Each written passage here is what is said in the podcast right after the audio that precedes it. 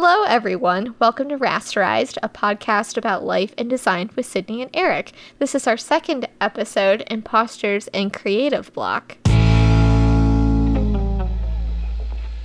Yeah, so I know both of us probably deal with creative block at some point in time. Um, when's the last time you had issues with writer's block, creative block? I think the last time I really encountered creative block was when I was trying to write copy for my website. For whatever reason, I just found it to be a really difficult thing for me to try and write about my experiences or write about myself repetitively, or at least it felt repetitive. So I'd have to say that. But what about you, Eric? Mine's definitely anytime I try to make content for my blog. Like I'll come up with some like idea that I want to write about, start it, and then I'm just like, uh, does anyone really want to read this? Do I want to read this? Do I want to write about this? And then I instantly just, you know, fall into that despair of like not doing it. And then it never gets done, you know, end up procrastinating about something or just putting something out that I don't think is any good at all. So we have a couple of things to talk about with ways to deal with that. And one of them was uh, something I read about in the New York Times again, which is this the second week that I've referred to them, but they got some good stuff. So let me pull it up here. So this was an article by uh, Carl Richards. Said, "Free yourself of your harshest critic and plow ahead." And it was kind of talking about how it's not your job to judge your own work. So whenever you create something, you know, it's just your job to make it and put it out there, to deliver it. And then it's everyone else's job to be able to say whether that's good or not. And because whenever you're trying to make something yourself, your standards are usually always going to be a little bit higher than what you can actually do. At least that's with my experience. Anytime when I've taken photographs or made some design for a flyer or something, I always judge it a little bit more harshly than what I can probably actually do. So, to kind of prevent yourself from ever getting into that funk where you don't complete anything because you don't think it's going to be good, just remember that it's like it's not your position to like have to say, "Oh, is this good or not?" You can let other people judge that and decide on that. And because if you don't actually put something out, it can't be judged anyway. So, from everyone else's perspective, it's just nothing. Exactly. I also really like the graphic that goes along with this article as far as comparing your performance to your standards and the discrepancy between the two, how this is no longer your job if your performance doesn't meet your own personal standards. It reminded me when I was reading this article um, of the concept, you know, it's better to be done than perfect and not done at all. So we're always going to find something that we believe we can improve upon or change, but really it, it does you no good if you can never get it done because you're so worried with the details or how things are coming along or how people will perceive it. And I think that plays into another topic really tied into this is one of procrastination. Eric, would you say you're a perfectionist with your work? Well, I try not to be. Mm-hmm. I, bet, I guess that's the best I can say.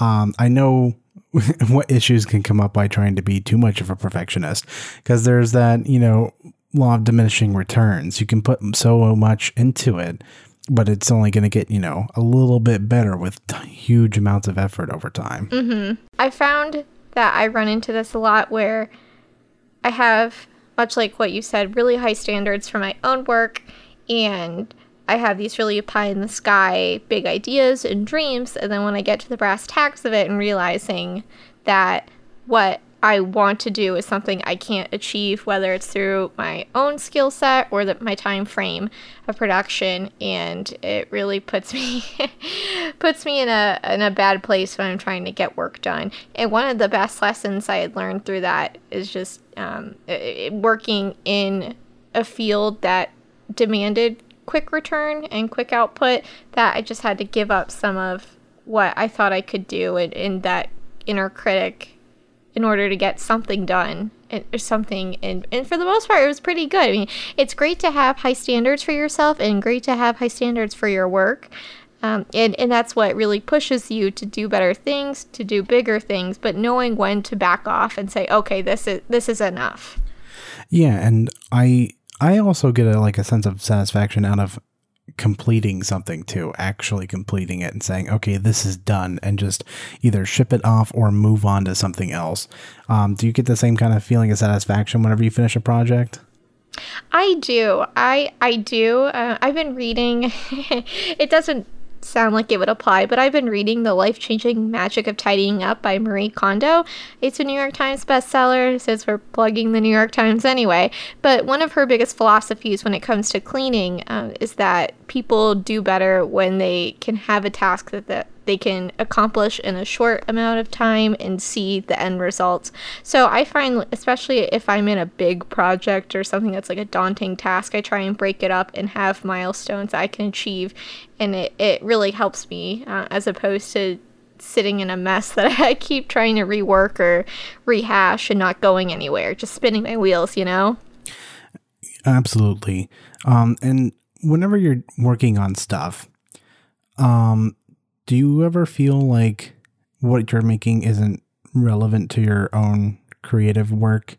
Like Like I'm I'm just a paid cog in the machine to carry out someone else's creative wishes but not my own. Yeah, kind of. how much uh, how much of you do you feel like is you put in versus what's just, you know, filling out stuff for the client? That's an interesting question. So, I've been building ads, and it's not something that I have formal training in, um, but I, I like to do it and I can do it. I find that my best work comes from when I can have some kind of creative input in while also respecting the client's wishes. For instance, I have a client who is pretty picky with her ads. She has a very specific um, color scheme she wants and design set um, aesthetics that she wants to implement.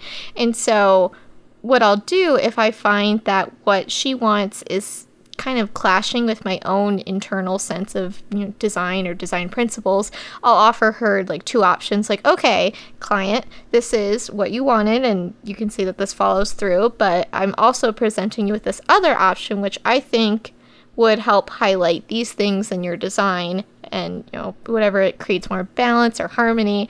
And, and usually when i do that the client is in favor um, when i present that option. But um, like i said I, I like it when i can add my own twist to it or what or it's something like with writing i feel like if something works it resonates in me and i, I feel like it's good or i feel like it's solid.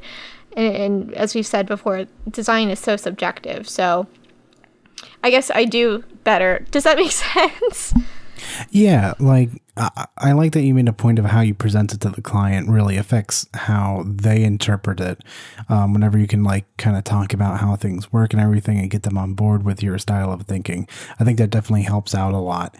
Um, and I personally find that you know it's kind of part of my job to like interpret things into my own design. Like that's that's what people are coming to me for. It's because they know I can do great work, even though that they have these specific um, outcomes that they want. Even even with picky clients, that I mean, if if they knew exactly what they wanted and how it was supposed to be done, they'd just do it themselves in most cases. That's true. So I, I think it's a good point to put your your style into it uh, because that's I think that's what people want and why people uh, refer to you.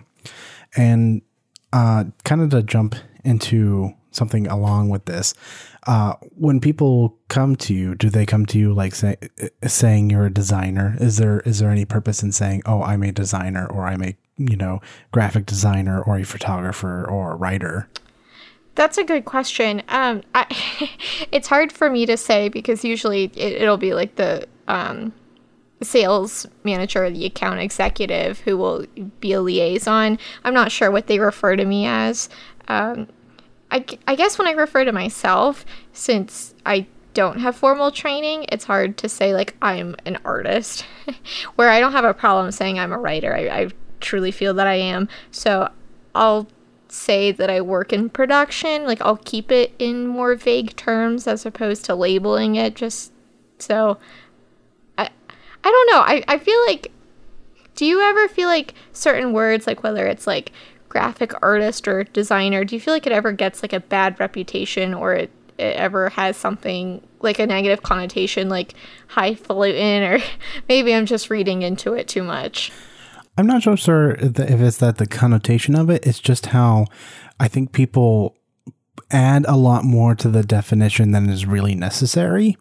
Um, so I see it a lot in photography. I always see discussions talking about who is a real photographer. What does it mean to be a real photographer? And kind of with that no true Scotsman's fallacy. Oh, you're not a real photographer if you use a cell phone or something like that gets said.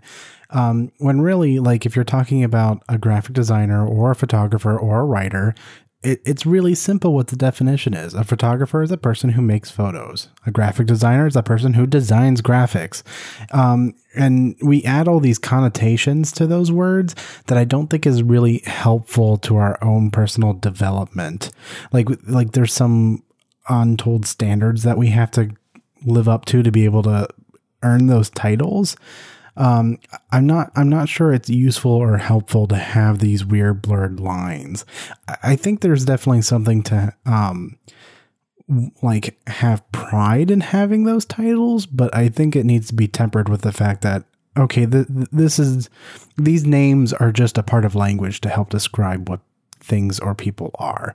And that sh- I, I feel like that should be all they are. I agree with what you're saying. I think I lose interest in describing myself as such, whether it's a designer or a writer, because of a, it seems like in current times there's this tendency to associate a lifestyle or personality with these terms. So it's not just I write things, but it's oh, I, you know, whatever, I have strange sleeping habits. Like there's a lot of um, other images and associations that seem to be conflated with these titles, which is why I'm hesitant to describe myself as such, and I keep it in more vague terms. But I totally agree with you at the heart of it. If, if you're designing graphics or you're photographing or you're writing, you know, that that's what it is, you know, without all of this unnecessary baggage. Yeah, like there's this assumption that if you're a writer, you must be in Starbucks with a typewriter somewhere or something.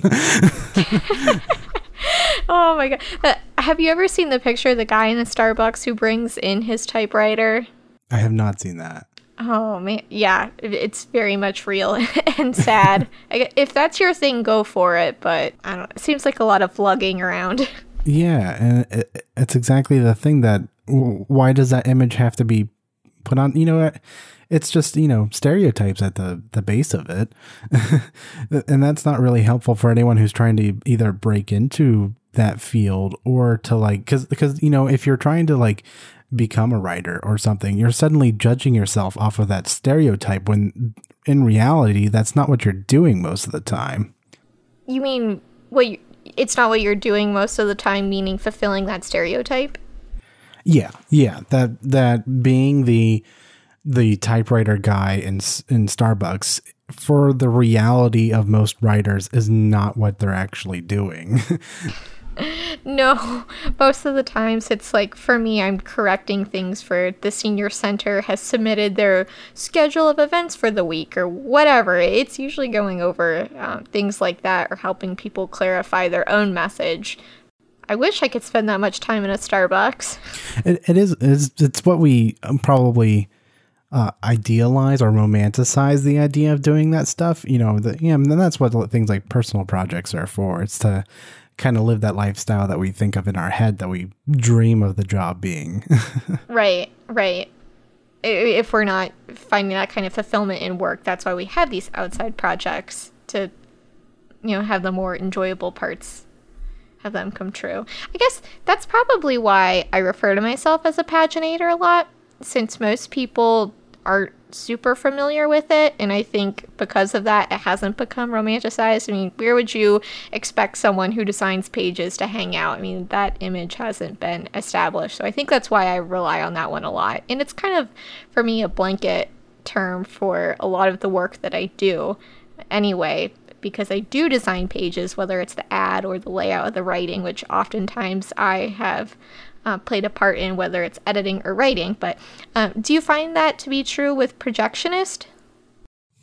Well, I, I feel like I'm in a slightly unique situation, whereas my job title only talks about maybe 10% of what I do during a day.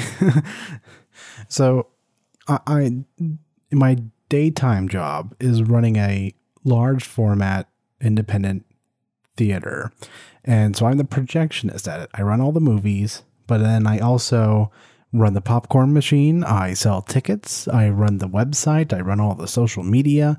I design flyers, and then I also do um, audio and visual technical support for all the classrooms and all the other organizations in the building. So, as you can imagine, going and hitting play on the projector only takes a couple minutes out of my day, whereas everything else uh, takes more than the majority of it.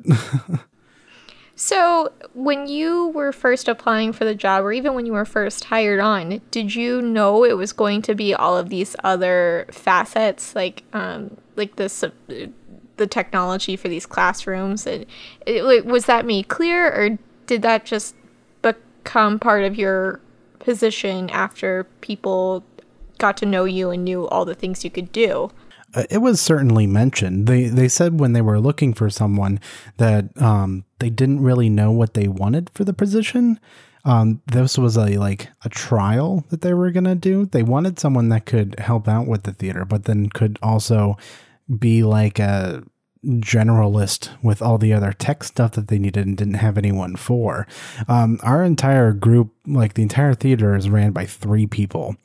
There's me doing all the tech stuff. There's one other that also does theater work and is the uh, director of the theater. And then we have one who does group sales. And then that's it. That's all we have um, running the whole place. Um, so there's we, we had to fill a lot of hats throughout the day. I completely understand as a fellow young professional creative working with a very small team, you end up having to wear so many hats whether it's making popcorn or working on the ad campaigns for your organization. Although I wish I could make popcorn at work. That that's far more fun than some of my less glamorous jobs. It's it's certainly not something that I'm upset with doing, or it, it's kind of fun because I get to like you know play the I get to run a little concession stand and you know make the popcorn and sell candy and everything. That's all fun um, on top of just you know sitting at the desk and working on flyers or web design and everything. Um, it's certainly enjoyable to do. And I, if if you have the opportunity to get a job where you can do a lot of different skills, I'd say go for it because um, I mean. Even if I decided I didn't want to do design anymore, I could go manage at any number of stores since I do it day to day. Absolutely, absolutely. Uh, with jobs that require you to do more more than just what you're signing up for or wearing more than just one hat. Like Eric said, it's really an opportunity to perfect all these other skills and since we are in jobs that we're working with design, but you know, management too, and, and how to work with people and how to interact with the public and how to be public speakers. All of those are wonderful assets to take with you to whatever position you choose to pursue following. So And I have a question for you, Sydney. Okay. Are you work are you working on any personal projects outside of work now? Um it, it's not really a personal project that has anything like I, am working on something. It's not exactly fun. Uh, so i'm going to be going on vacation soon and i haven't had any time off since i started this job and my coworkers are kind of worried. So i'm trying to set up my Dropbox such that my coworkers are able to send me files to work on, especially like we were just talking about having such a tiny staff. There's no way I can take time off and have someone else fill in for me, which is simultaneously gratifying, like a huge ego boost, while also frustrating because I'd like some time off. Um, but it's fine. So that's what my project is just making sure everything is set up with my Dropbox and my files so that way people can send me artwork or they can send me existing templates, whatever the case may be, so I can work on those things from the beach. So that's my personal project not not like fun, but I I don't know. How do you have a organization system for your Dropbox account? Um, uh, mostly just folders. uh, I, I do use Dropbox. Folders upon folders. Yeah, I, I use Dropbox to distribute a lot of my uh, work to people, to the clients. Um, so I have it kind of set up by year and then by specific type of project. Like I have a folder for my InDesign projects, which are like usually flyers and stuff, and the resources for that. Um, a section for logos that are used for websites, and a section that is uh, all of the photos that I take. So it's usually kind of by like and type. That's kind of how I mostly set it up. Does your team use any uh, type of team communication like uh, Slack or like a, even a Discord or something? No, since we are in one small but totally open office, um, communication is just the good old fashioned way, walking over the person's desk, which is fine. Uh, I have a feeling when I'm gone, it'll be a lot of email, and if someone's on the road, it'll be like a text message. But other than that, it's it's pretty person to person, and we also rely on how in our servers how things are set up to get the point across. Like if I upload an ad to the proofs folder, obviously that means it's going to be proofed. So things like that, I'd say it's pretty pretty simple, but it gets the job done for all of the different things we need to do. Does your work use Slack or another kind of program to facilitate communication? I have brought the idea up to my work. However, it's I work largely with the state, and they're not very keen on um, adopting new software. Um, so most of it's all through email, as as clunky as it can be sometimes. It, you know, as you said, it does get the job done, and I do think that there is uh, value to be had in being in an office setting where you can just kind of turn around and shout at someone about something, because you know you, there's all that um, interaction you can have where it's like I don't know how to make this headline sound right. What do you think, Johnny? Uh, and uh, the, you can't get that over some of the uh, digital virtual uh, communications as much.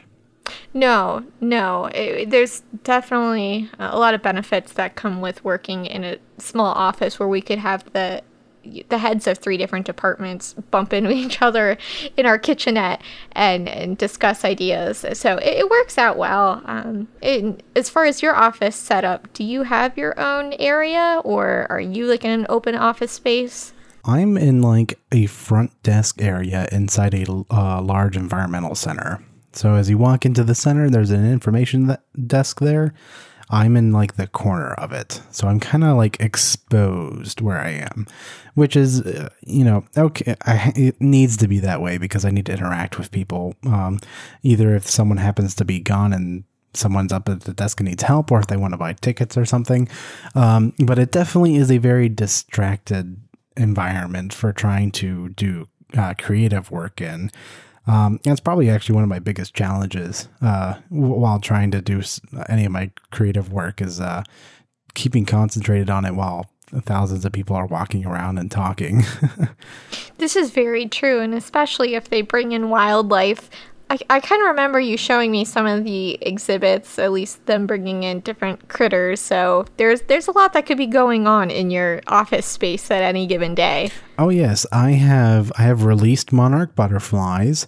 I have taken care of uh, baby opossums for a couple of hours as I babysat them since uh, someone came to come get them. I've had people call me asking about what to do with baby bunnies and birds and all sorts of things. Wow. It's definitely an exciting place to work in. you probably weren't expecting that either when you were first signing up. Oh no. I, I there's something new every day. But but it's fun that way. mm-hmm. Do you find then you work more on your creative projects. Well, let me ask it to you this way. Do you find that you take your work home? Oh, absolutely. Yeah. I, I find that working at the environmental center definitely influences my personal work. I started a whole blog section actually that's just me walking on the park and doing nature walks and whatever I see and want to take a photo of, I to just snap it and put it up there. And working in a center where I have access to environmental environmental educators, um, I'm able to like take pictures of things and go find out what they actually are. So there's a lot of um, tangential learning that I get from uh, being in the facility. Um, on top of that, um, since you know going back to talking about working on small teams often there's something that happens at work that I'm the only person who knows how to do it. So I end up getting a text or an email, you know, halfway through my weekend saying, Oh, hey, we need something like this, you know, within the next 10 minutes. Can you like send us an email on it? Um, sometimes that can be frustrating, but uh, you know, it comes with the balance of having all that responsibility too. Uh, I, I do think it's very important that if you find yourself in that situation, definitely write down every time you do something. Keep like a, a, spreadsheet or a list of something on Google Docs that you can just put in, like, hey, this day I did this, this day I did that project, this day someone asked me about this. Um, just for so when your uh, employee reviews or your contract renewal date comes up, you can say, like, hey, I'm doing all this extra work and everything. Could you compensate me a little more for it? right. Right, and even um, as a part, of like why you should be keeping track of the different things you do, in addition for compensation purposes, is when you are applying for your next position and you're trying to figure out your resume or cover letter, you can refer back to those logs of things that you did, and especially things that you did uh, repeatedly or things that really made an impact. You'll remember it, like, oh, that's right, I did do this, or I, I did help coordinate, or whatever the case may be. So it's good to keep a log of things you've done. And yeah, like Eric said, with performance review, you can say that this is X, Y, and Z that I've done and worked on it for this period of time, and these are the outcomes, and and there you go. yeah, it's it's definitely a good idea to keep track of everything. Uh, makes negotiation much easier. Yes, yes. If you're if you're in a position to negotiate, I say this as I say this as someone who works in a family business, so I can't exactly negotiate. But for those of you who can, awesome. Definitely go for it. Oh, yeah. Yeah, it, it, becomes a bit more complicated when it's like you're negotiating with your dad or something. so, yeah, yeah. So, I mean, I, I, can negotiate other things like, hey, I'd like to come in an hour later today. But oh, right, as far as long term, that helps out. Yeah, small small perks. I'll take it when I mm-hmm. can get it. Do we want to talk about our typeface of the week? Sure, let's talk about our typeface of the week. Drum we, roll. We, we properly called it typeface this time, so no one can get mad at us. That's right. Have we gotten any flack or any kind of responses about our typeface or, or lack thereof last week? Well, I've been I've been holding on to the episode a bit, so I haven't been letting too many people hear our hear our mistakes. So, but I'm sure we'll hear about it later. Are we talking about both of them? I think I'm going to talk about both of them today. So we're doing uh, two typefaces this week because they go together. We have a reason for it. And the two typefaces are Source Sans Pro and Merriweather. You've probably used Merriweather sometime, and probably Source Sans Pro too. I think it's like a um, one of the default fonts on Android or something, possibly. Um, but these two typefaces are used by the U.S. Web Design Standards at standards.usa.gov. Um, they talk all about it and how to use it together, and they have different um, uh, pairings that they suggest to use. Uh, it's they're both pretty functional fonts. Um, maybe not the fanciest. I do like Merriweather. Merriweather, I think, makes great body text, and Source Sans Pro, I think, works best in headlines. But they do look very governmenty, which I guess is the point. Interesting. I guess I hadn't considered that the, they could potentially look governmenty.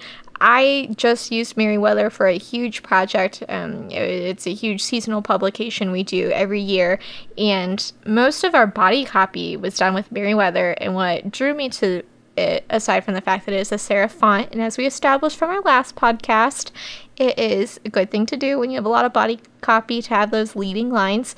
Um, I don't know. I, I think I might have gotten it off of Canva originally. I, I might have been playing around in there, and that's what introduced me to Merriweather.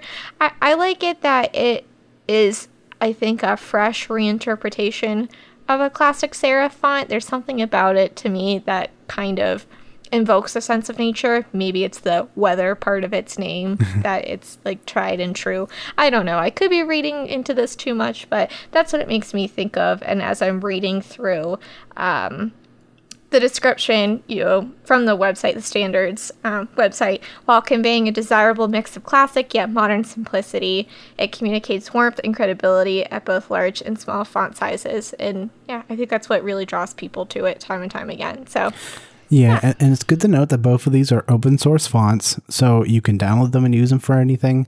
Sometimes font uh, licenses can get really expensive. Uh, these two, you can go ahead and use them on whatever projects you want, and they do look good, and they are very easy to read. So if you're doing anything that uh, is being sent out to a lot of people and needs to be legible in a lot of people, particularly with um, Open or Source Sans Pro. Uh, it has a lot of language that can be or languages that can be used with it um, western european language vietnamese pinyin ro- uh, romanization of chinese and even navajo and that comes from the uh, standardsusa.gov website uh, definitely a nice couple of fonts. Um, oh typefaces. I'm sorry. So so we're making the official switch to typeface of the week. We, we will we, will, we can call them typefaces.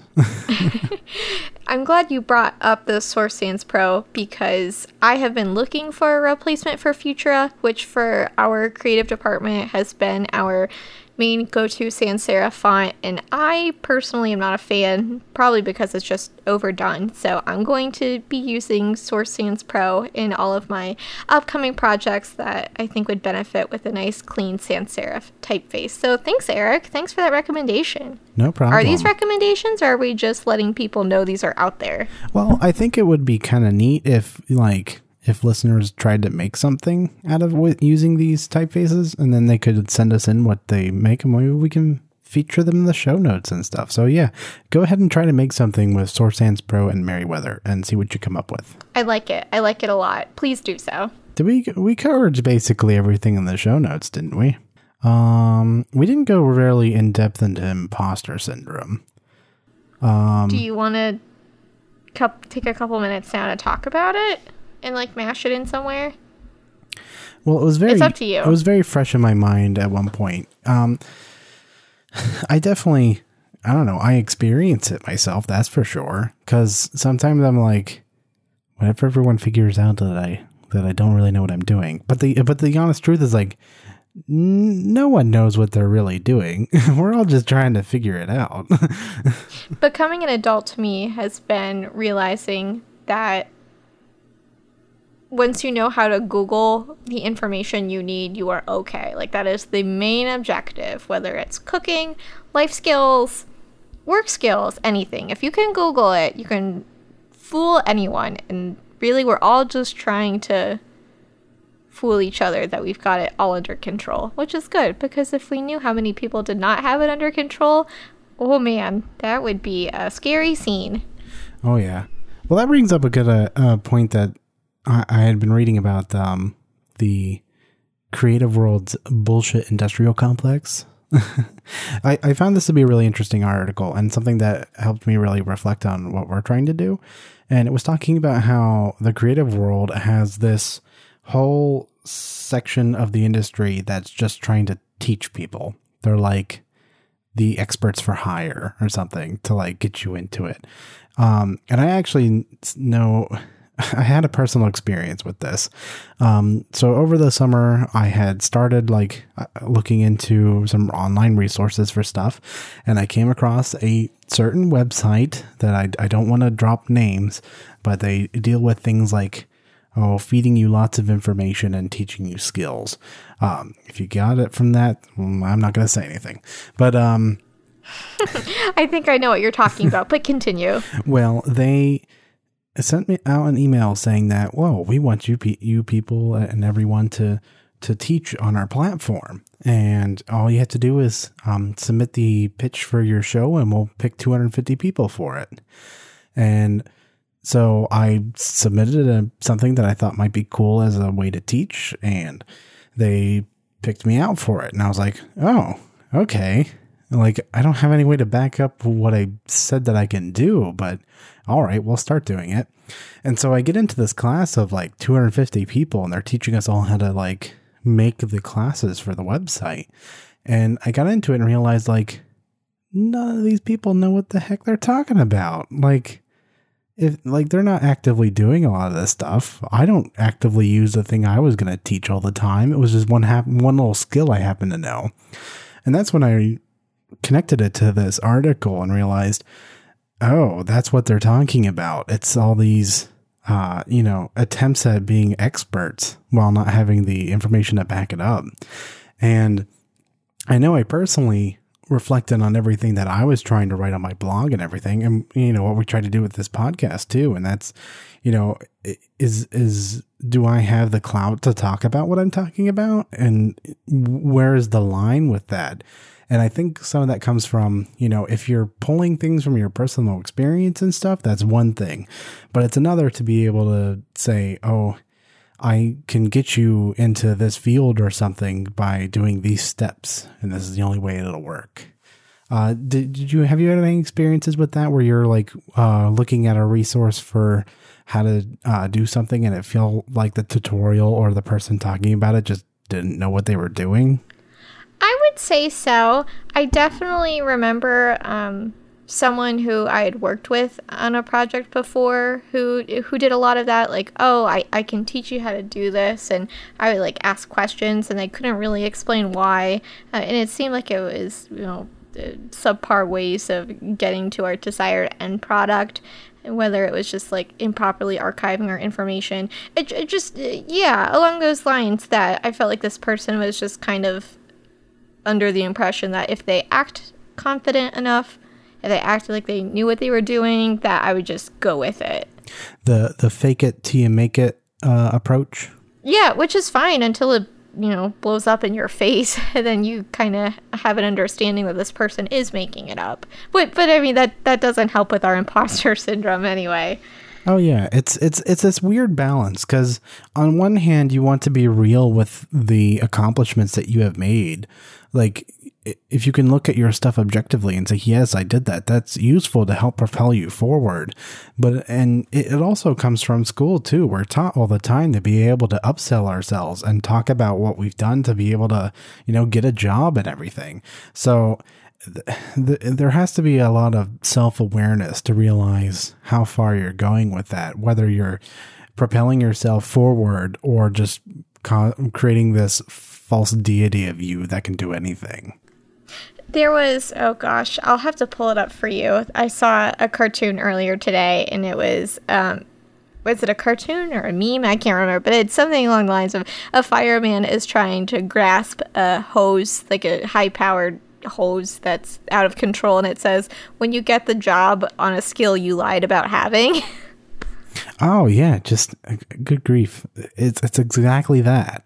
And whenever you get dropped into a situation, and sometimes that's a great way to learn. So, you know, if you get dropped into something and you have to figure it out because you're, you know, your the food on your table depends on it, that could be a great motivator to get to learn how to do something. But there's some situations where that's just not okay, and uh, you know, I it's it's tough to be aware of, you know, where that line is. Absolutely. But yeah, it's being honest with yourself, uh, that having people in your corner, at least professionally, who you trust and can tell you, you know, give you honest feedback. Um, if anything, I've learned it's constructive feedback really is the best way to grow. You can't sugarcoat things, you can't, you know, ha- sneak around it. You just have to look at what you're doing and what you can improve upon and just tackle it. I, I absolutely agree. And I think with that, you know, that kind of boils back to like you need to do work and actually put it out there so that people can judge it and let you know if you're on the right track or not. Right. Uh, I, with that in mind, it reminded me. I read a really interesting article a couple weeks ago about why people pro- procrastinate, especially like why do perfectionists procrastinate, and part of it was along the lines of a self sabotaging behavior where you have an out if your project or whatever you're working on does not turn out how you wanted it to go because you are working under a crunch deadline and you therefore you know you have a you have an excuse like oh well it didn't meet your expectations because I had to do it in such a short time frame and we were so busy and all these other things. And I thought that was a really interesting idea and I find myself encountering it since reading that article and I try to, you know, tackle things and and and do my best and get feedback along the way. So I'm not putting myself in a position where I'm working under a crunch or one of my worst fears when it comes to working on projects, we'll be working for a client and we'll be back and forth with the client, back and forth, and then it'll be like the night we have to post the project to print and I don't have the final say from the client because their office is closed or whatever. They haven't gotten back to me, and that feeling that they haven't said yes, it it it, uh, it, it doesn't sit well with me, and I tried since then. I've tried to not put myself in any kind of position that it's you know the eleventh hour and I, I try to not rely on that as an excuse like oh well you didn't like it. It was because it was rushed and you didn't get back to me. So i try to keep that in mind with my imposter syndrome. Like my my work is good because i put time and care into it and i know i have these skills and i can do them well and go from there. It, i don't know a lot of it is just self-sabotage thinking that you're not qualified or you're you're you are a fraud and people are just going to find out. Absolutely. I, I completely agree with that. Like procrastinating is always going to bite you in the butt uh, and it doesn't help you with developing your own skills at all. And uh, we'll probably use that to wrap it up for the week. I think that was I think that's pretty good. So I uh, we will see you next week. Uh, we'll be doing a podcast every week, probably on Thursdays. So thank you for listening. See you then, friends.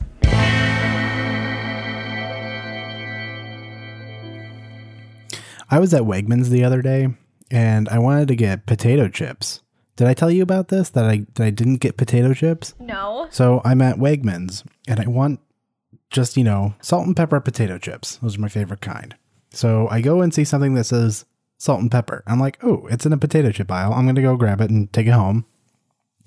Get home, finally read the bag and realize it's potato snack.